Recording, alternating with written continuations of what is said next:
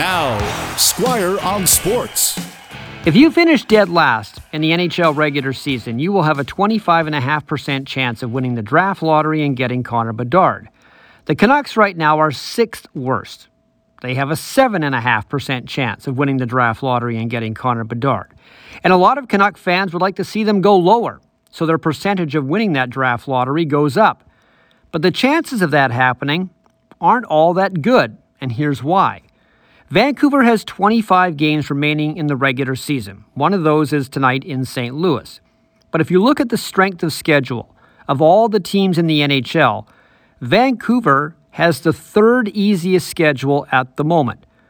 They've played a lot of their tough games. 11 of those final 25 are against teams currently in a playoff spot. The other 14 are against teams just like them. In fact, they have three against Anaheim which is tied with Columbus right now for the worst record. So it's going to be tough for Vancouver to get any lower. The chances are they'll go up in the standings. Hopefully, not too far, because if you are above 11th worst, you have no chance of winning Connor Bedard. Squire on Sports on 980 CKNW.